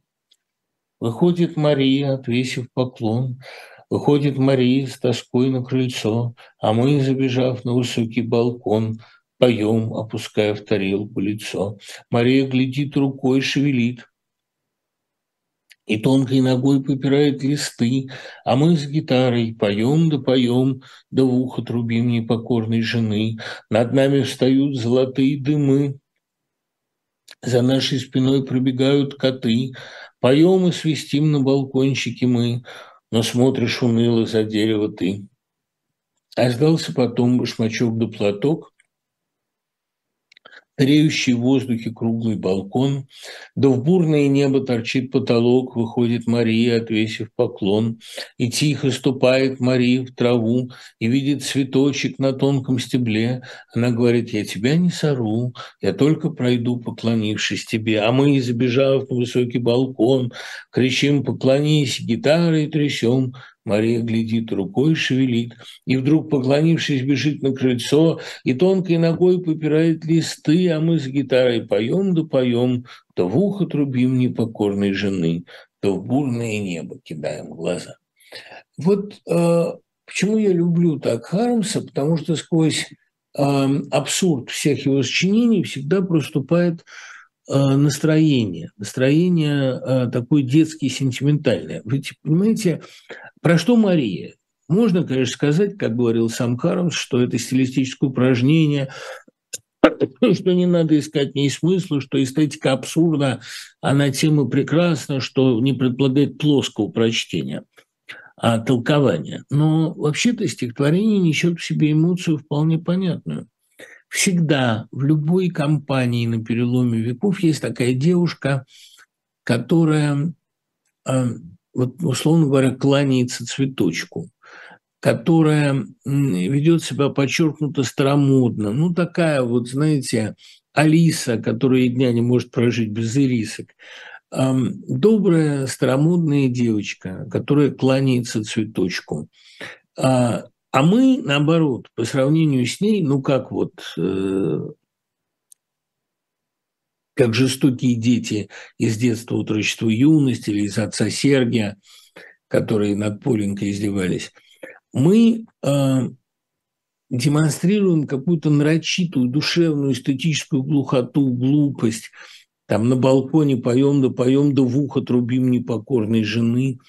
Но присутствие Марии среди нас оно всей этой компании придает смысл. Тогда же, понимаете, в переломный эпох исторический всегда есть роковые девушки, которые во время шумного застолья сидят, глядя в пустоту, слушают весь этот треп, смотрят снисходительно на пытающихся им понравиться дураков громогласных, а потом неожиданно встают и говорят в таком как бы делириуме, ничего этого скоро не будет. Или «Да как же вы не видите, что вы все обречены?» Или я не могу здесь больше оставаться нищеком. Ну, помните, как там э, у «Я обуреваем». Вот э, этот образ девушки, которая хочет непонятно чего, хочет странного, он э, из Хармса очень запоминается. В чем генезис абориутской поэтики? В чем тайна ее происхождения? Конечно, самый главный автор, повлиявший на абориутов, а, был Хлебник, создатель поэзии русской зауми, а, хотя сам термин поэзия зауми он восходит к Туфанову, такому тихому горбуну, а, бесконечно доброму и обаятельному человеку.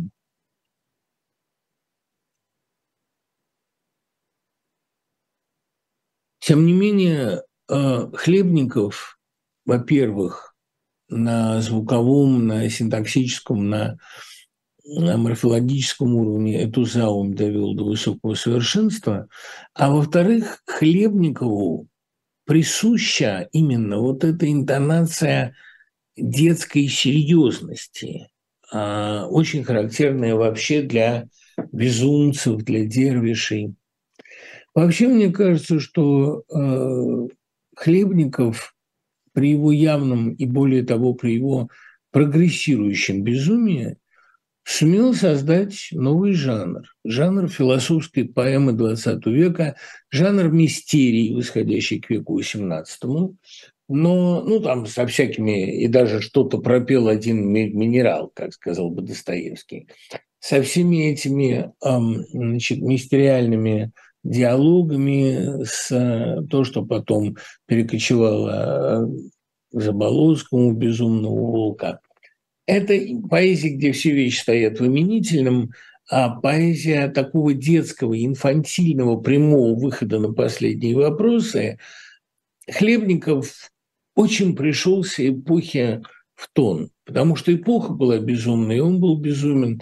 И э, эпоха бредила колоссальным переустройством мира, и Хлебников им бредил. При этом у Хлебникова есть та прямота выхода на тему, которая присуща только стихам, причем стихам очень хорошим. Никакая проза а, нам этого не может дать. Поэтому научная поэзия, поэзия научного трактата – это вот как раз жанр открытый хлебник. И при этом такая детская простота. Понимаете? Вот это взгляд на предметы, как они есть. Не случайно Аберио называли себя объединением реального искусства. Увидеть вещь без привычного флера, поставить слово в такой контекст, чтобы оно созвучало, подчеркнуть абсурдность существования. Ну, Хармс в знаменитом и моем любимом, наверное, у него рассказе «Связь» эту э, абсурдность подчеркивает на каждом шагу. Один скрипач купил себе магнит, нес его домой, но напали хулиганы и магнит выхватили. А дальше у него там Э, шапка растворилась в луже серной кислоты. То есть между всеми действующими лицами, между событиями существует связь. Но эта связь, осознаваемая нами, она внешняя, поверхностная. А бариуты потратили жизнь на то, чтобы показать возможность альтернативной связи между людьми и предметами. Ну, как говорил Веденский, вы думаете, что связано плечо и пиджак, а я думаю, что связано плечо и четыре. Это мысль крайне симпатичная. Вообще наличие в поэзии абориутов альтернативных связей, альтернативной шкалы масштабов, придание э, мелким событиям огромного значения, э, игнорирование процессов большой истории, это в этой школе необычайно э, в этом направлении необычайно привлекательно. А Бариуты – это, конечно, прямая реакция на нарочитую инфантильность советского сознания. И они пишут так, чтобы их понимали дети. И они в известном смысле и хотели пойти к детям. Отсюда их участие активное в «Еже и Чеже», отсюда э, дружба с Житковым, который тоже писал абсолютно болливудскую прозу, там, книги «Что я видел». Я даже думаю, что писать взрослую поэзию в конце 20-х годов немыслимо, традиционно реалистическую немыслимо. А в конце 20-х э, годов надо обернуться каким-то корневым основам бытия. Да, может быть, к инфантилизму, может быть, к детскому, а может быть, действительно к реальности, к реальному искусству. Потому что на некоторые вещи надо э, ответить начала. Некоторые вещи надо зафиксировать. Отсюда инфантилизм абориутской поэзии – и отсюда ее постоянный интерес к теме смерти. И тоже такой немного детский интерес, ну, как у того же Гондлевского, молодость ходит со смертью в обнимку. И как очень характерный, наверное, для абориуста в целом пример, это э, возвращение жанра мистерии, который задает простейшие координаты мира. Бог проснулся, отпер глаз, взял песчинку, бросил в нас. Или как в почти не сохранившейся а, книги Веденского, там от нее остались наброски, романе «Убийцы вы дураки». Когда Веденский читал эту книгу на одном из заседаний чинарей, Харамс кое-что из нее записал. Ну, там души убитых взлетали как фонтан. Я думаю, что роман «Убийцы вы дураки» – это именно такое стилистическое упражнение, попытка избавить вещи от флера привычных ассоциаций, ну, как бы универсально промыть глаза. Я думаю, что нарочито таким же простым детским языком написано одно из ключевых стихотворений Хармса «Постоянство веселья и грязи». А дворник с грязными руками стоит всю ночь под воротами и чешет грязными руками под грязной шапкой свой затылок, а в окнах слышен смех веселый и женский визг, и звон бутылок. Вот э, и люди стройными рядами в своих могилах исчезают, а дворник никуда не девается. Это тоже детский взгляд, потому что с точки зрения ребенка э, дворник, ну, как бы страшнее кошки зверя нет, страшнее дворника нет хозяина двора. Мне кажется, что именно это и есть главный пафос обрюдства – довести все предметы до детского, до их первозданного значения, и тогда уже можно постепенно выстраивать э, взрослый мир. Тут, естественно, приходит вопрос, вот вы считаете Хлебникову безумцем, можно ли сказать, что у Хармса есть проявление безумия? Я однажды Лидии Гинзбург задал вот ровно такой вопрос. И она сказала, что если у Мандельштама был невроз, и это не подвергается сомнению, он был все-таки в здравом рассудке, то у Хлебникова и в особенности у Хармса театрализация жизни, вера в ритуалы, да, действительно носила характер почти клинического безумия. Вот Лидии Гинзбург удалось однажды посмотреть, а она осталась ночевать в одной квартире куда был также приглашен и Хармс. И она сквозь дверную щелку не удержалась от соблазна, увидела, как Хармс перед тем, как лечь в постель, проделывает десяток, если не двенадцать, сложных ритуалов, будучи один, наедине с собой.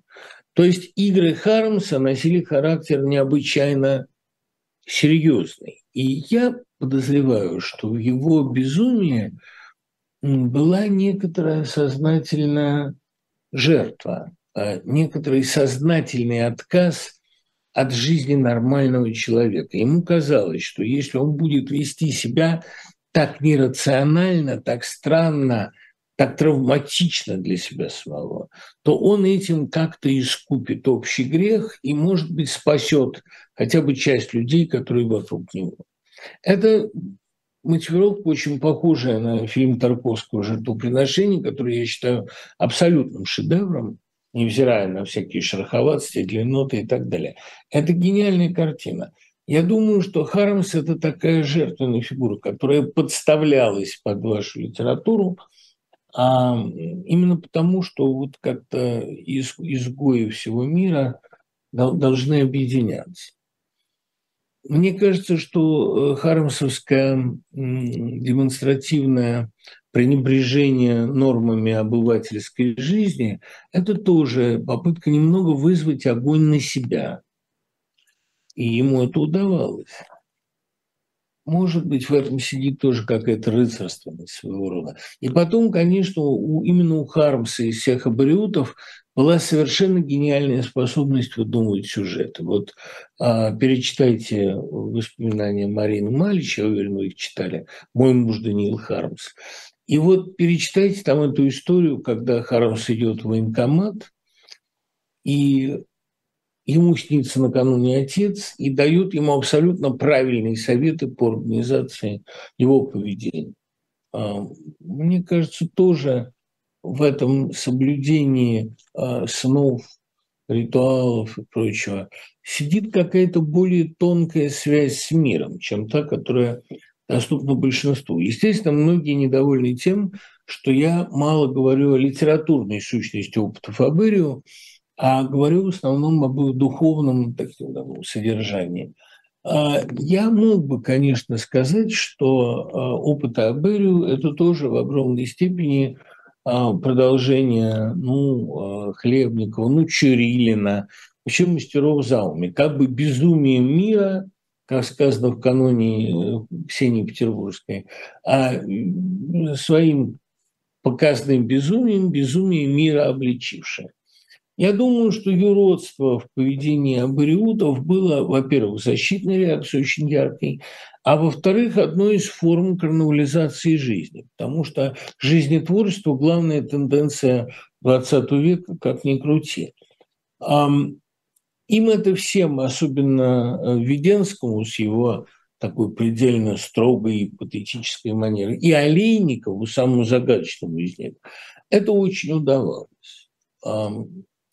даже не карнавализация, вполне серьезная вера в эти шутки и чудачества. Очень может быть, что они от дикой реальности 30-х годов, о чем, кстати, и песенка Вероники Дольной про Бриутов, а они заслонялись таким образом. Потому что иначе жить в этой реальности там нельзя было не сойти с ума.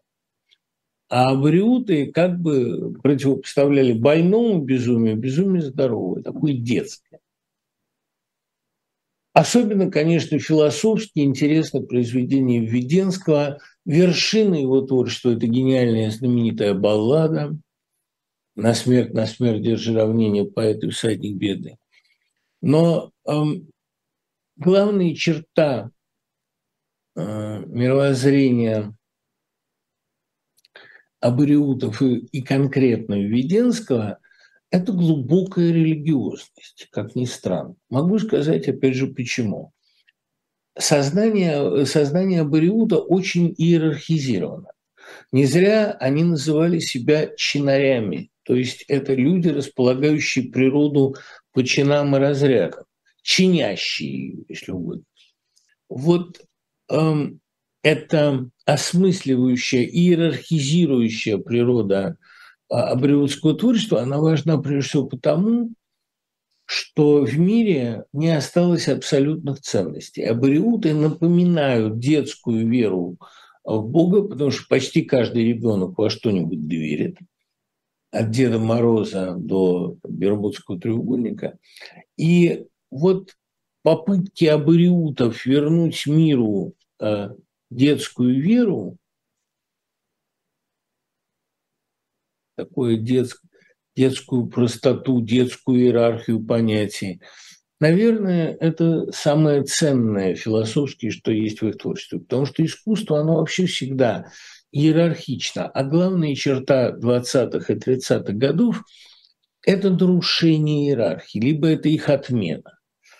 А иерархизация, такая архаическая упорядоченность мира – которая есть у Веденского, а, которая есть, конечно, у Бахтерева, это ответ на хаос. Потому что хаос был им по-настоящему ненавистен. Люди, рожденные в пятом году, это не люди, рожденные в годах глухие, это люди, которые начали э, жить, понимать, двигаться как-то, да, по своим духовным путям в абсолютно перевернутом и больном обществе. Поэтому абориуты – это попытка задать систему координат в сдвинутом мире. Кстати говоря, и э, Заболоцкие времен Столбцов почти сплошь рифмованных. Это тоже попытки навести порядок в хаосе обывательской жизни – попытки расставить акценты, потому что мир для Абориута, мир особенно, конечно, обывателя, это пространство путаницы и грязи. А э, Хармс говорил, главное – чистота порядка. Мне эта мысль даже несколько ближе, чем слова Бродского, Ахматова и, главное, величие замысла. Величие замысла, конечно, нужно, но прежде всего нужна личная гигиена и соблюдение чисто э, такого иерархического порядка. И то, что эм, Хармс, Бахтерев, Веденский, Заболоцкий, Друскин, главный философ, постоянно играли между собой в иерархии – это одно из проявлений инстинктивной самозащиты человека культуры. Я уже не говорю о том, что и строгий стих, как правило, ямб, который втиснуто все у Бриутов, это в известной степени тоже попытка противостоять засасывающему болоту хаоса. Их засосало, в конце концов, это болото, но сопротивлялись они долго, сопротивлялись дольше всей остальной советской литературы. Еще раз всем спасибо. В следующий раз у нас не будет эфира, чтобы не перекармливать собой. Следующий четверг.